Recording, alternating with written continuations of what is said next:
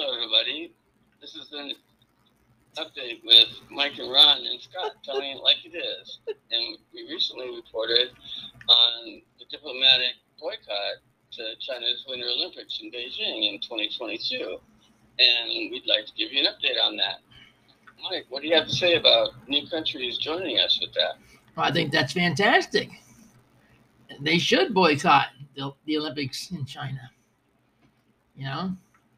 Yeah, the, the human rights violations need to be, they need to make a correction in that area.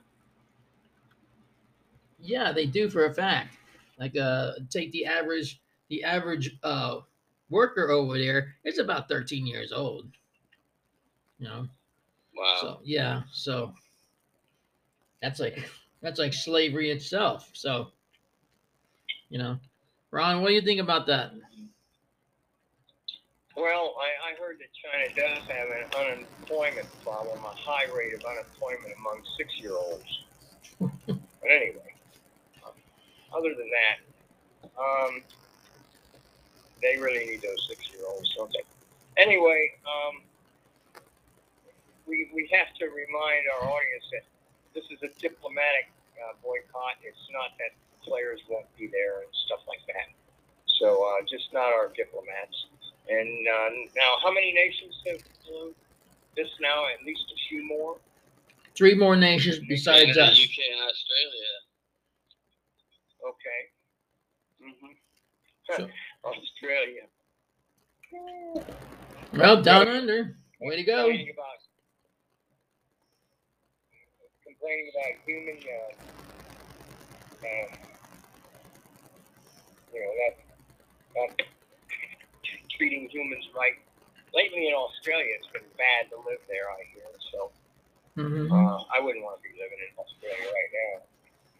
Uh, hope they straighten all that out. But it's good that um, there are other nations, even Australia, joining boycott or the, um, you know, diplomatic boycott. Oh, yeah, yeah. I'm curious to hear what, what, you know, how China threatened retaliation against us for our diplomatic boycott. I wonder if they're going to threaten everybody else too. And they probably will. You know, that's their style. yeah. Yeah, that's their style, threatening everybody.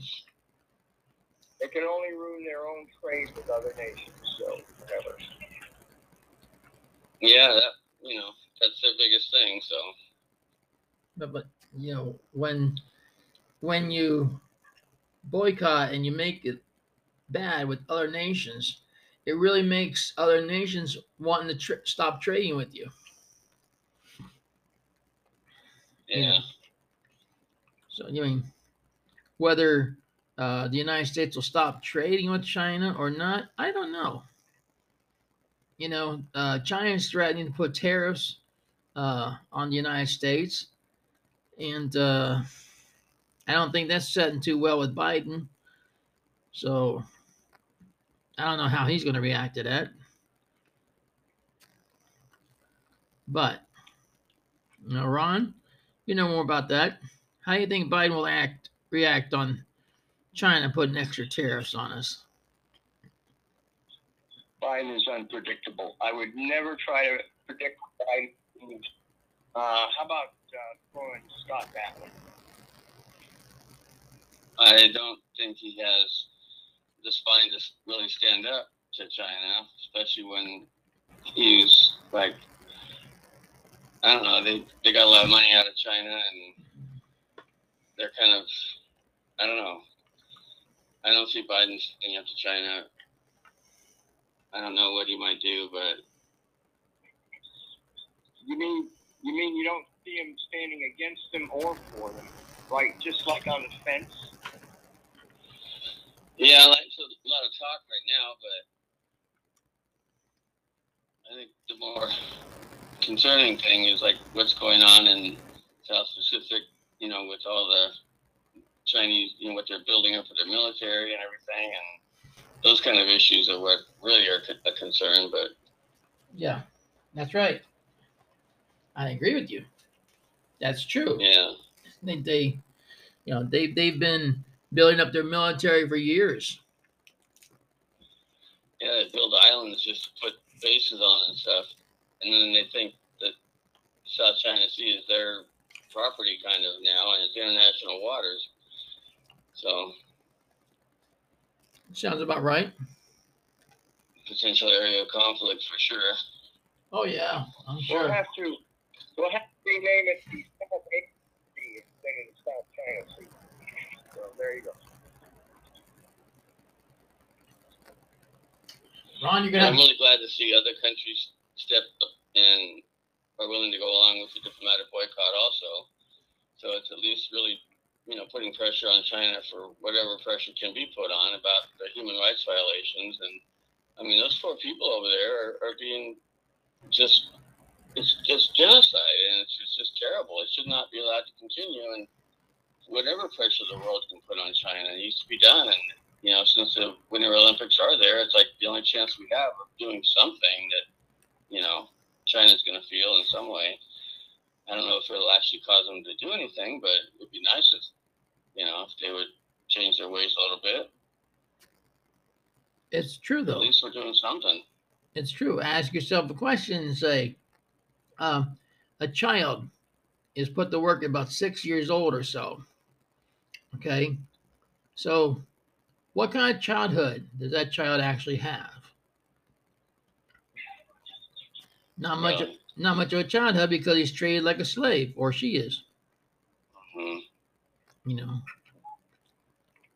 It's it's horrible. I I guess they feel a little because uh, they're using their hands the best they can, and uh, and their hands and minds to produce things. You know what I mean? Mhm. But still, it does take the childhood away from the child. Yes. Exactly my point. So that kid grows up without having a childhood. Children should be playing more than they should be on duty with anything. You know? Oh yeah, that's true. Todd, what's your take on that? Well, I agree. I mean, there's no reason to have children that young working. That's just outrageous. I mean, at least here it's like 16, and you have to have the permission of their parents, kind of thing. Most kids don't start working until you know they get out of high school, which is 18. So, I mean, that's reasonable. They need to make money and you know stuff like that. But child labor is just that's, that's just like off the charts wrong. Oh, most definitely off the charts. Yes, most Yeah. definitely off the charts and wrong. But um, in some other countries, they they see it fine to do that. So I mean, uh, yeah, that just sucks either way. yeah. I just hope that I remember- the When I was about uh, 16, uh, I started working for a, a restaurant only part time, and you could only work till a certain time at night, and then you had to go home. Uh, you had to get rest for school the next day, and all this kind of stuff. So I remember all of that, you know. Yeah, I didn't really take away from my teen years responsible and have a part time job. You certainly, uh, if you were going to school and all that, you weren't a dropout. Um, you certainly, um, let me put it in the words there. If you weren't a dropout, you certainly could use a part-time job. I don't know if there are any 15, 16 year olds in this country that work full-time jobs and don't go to school. I just don't know about that. So.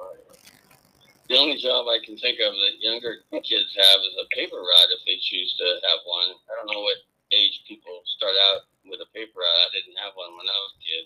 Do you guys know Yeah, that starts about twelve years old old. kids are when they get a paper route? That's about twelve years old. What you're talking about there? Yes, I thought. Yeah. So it builds I never had character having your own route and everything. And, Yeah, And it uh, actually, uh, you know the value of a dollar because you had to work for it. Now, like Yeah. most of the kids now, they just say, "Mom, can I have twenty dollars?" or "Dad, can I have twenty dollars?" and it's given to them. yeah. I think AKA is builds called being spoiled rotten. Well, I, I knew I knew a kid when I was uh, he was a little older than me. I think he was two or three years older than me. He had a paper route, and uh, I know for a fact that uh, he didn't deliver all his papers to every house. He would dump a whole basket full at the end of If he got tired and he didn't want to do it anymore, he'd just dump a whole basket full of them in the woods or something, you know, and uh, not report that he didn't deliver those, you know, and huh, he wasn't so honest, and I wouldn't say what his name was. I do remember his name, but um, anyway, uh, what what it was was um, if they claimed they didn't get their papers, well, it must have been stolen off their lawn. See what I mean? Uh-huh. Well, it has to be redelivered then. Exactly. Well, of course it had, to. but then it was somebody else that had to redeliver it. It wasn't usually uh, the newspaper boy. Uh, a representative used to have to go to the door with the paper, knock on the door and say, "Here's your paper." you know what I mean? So, Hmm. and that was, um, should I say the name of the paper? No, Like it's not no. important? It's not important. Okay, it's not the major newspaper. All right. But I wonder how many other nations, those are pretty big nations that have joined in the diplomatic boycott. I wonder how many other nations will join in. That would be interesting. That's a real good question. I'd like to see them all Yeah. join in. That'd be something. Really. Oh yeah. It I just hope that- Yeah. I just hope the safety of the athletes are going to be okay if all the countries that do boycott. Well, that's another thing that nobody was sure this last time they went over there in the middle of COVID nineteen, and they're going back over there when and there's a new strain out. So I don't know. I don't think Yeah. I don't think they should actually go. But we did kick the crap out of don't either. Chi- we did kick the crap out of China last time though.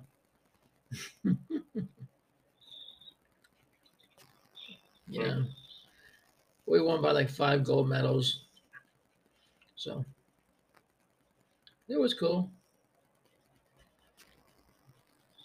That's good. Well, they, they still want to keep point, even if they're not gonna, even if they're actually, you know, uh, they still want to host it in, in an impressive way. Um I Ron, you're gonna have to turn your volume up a little.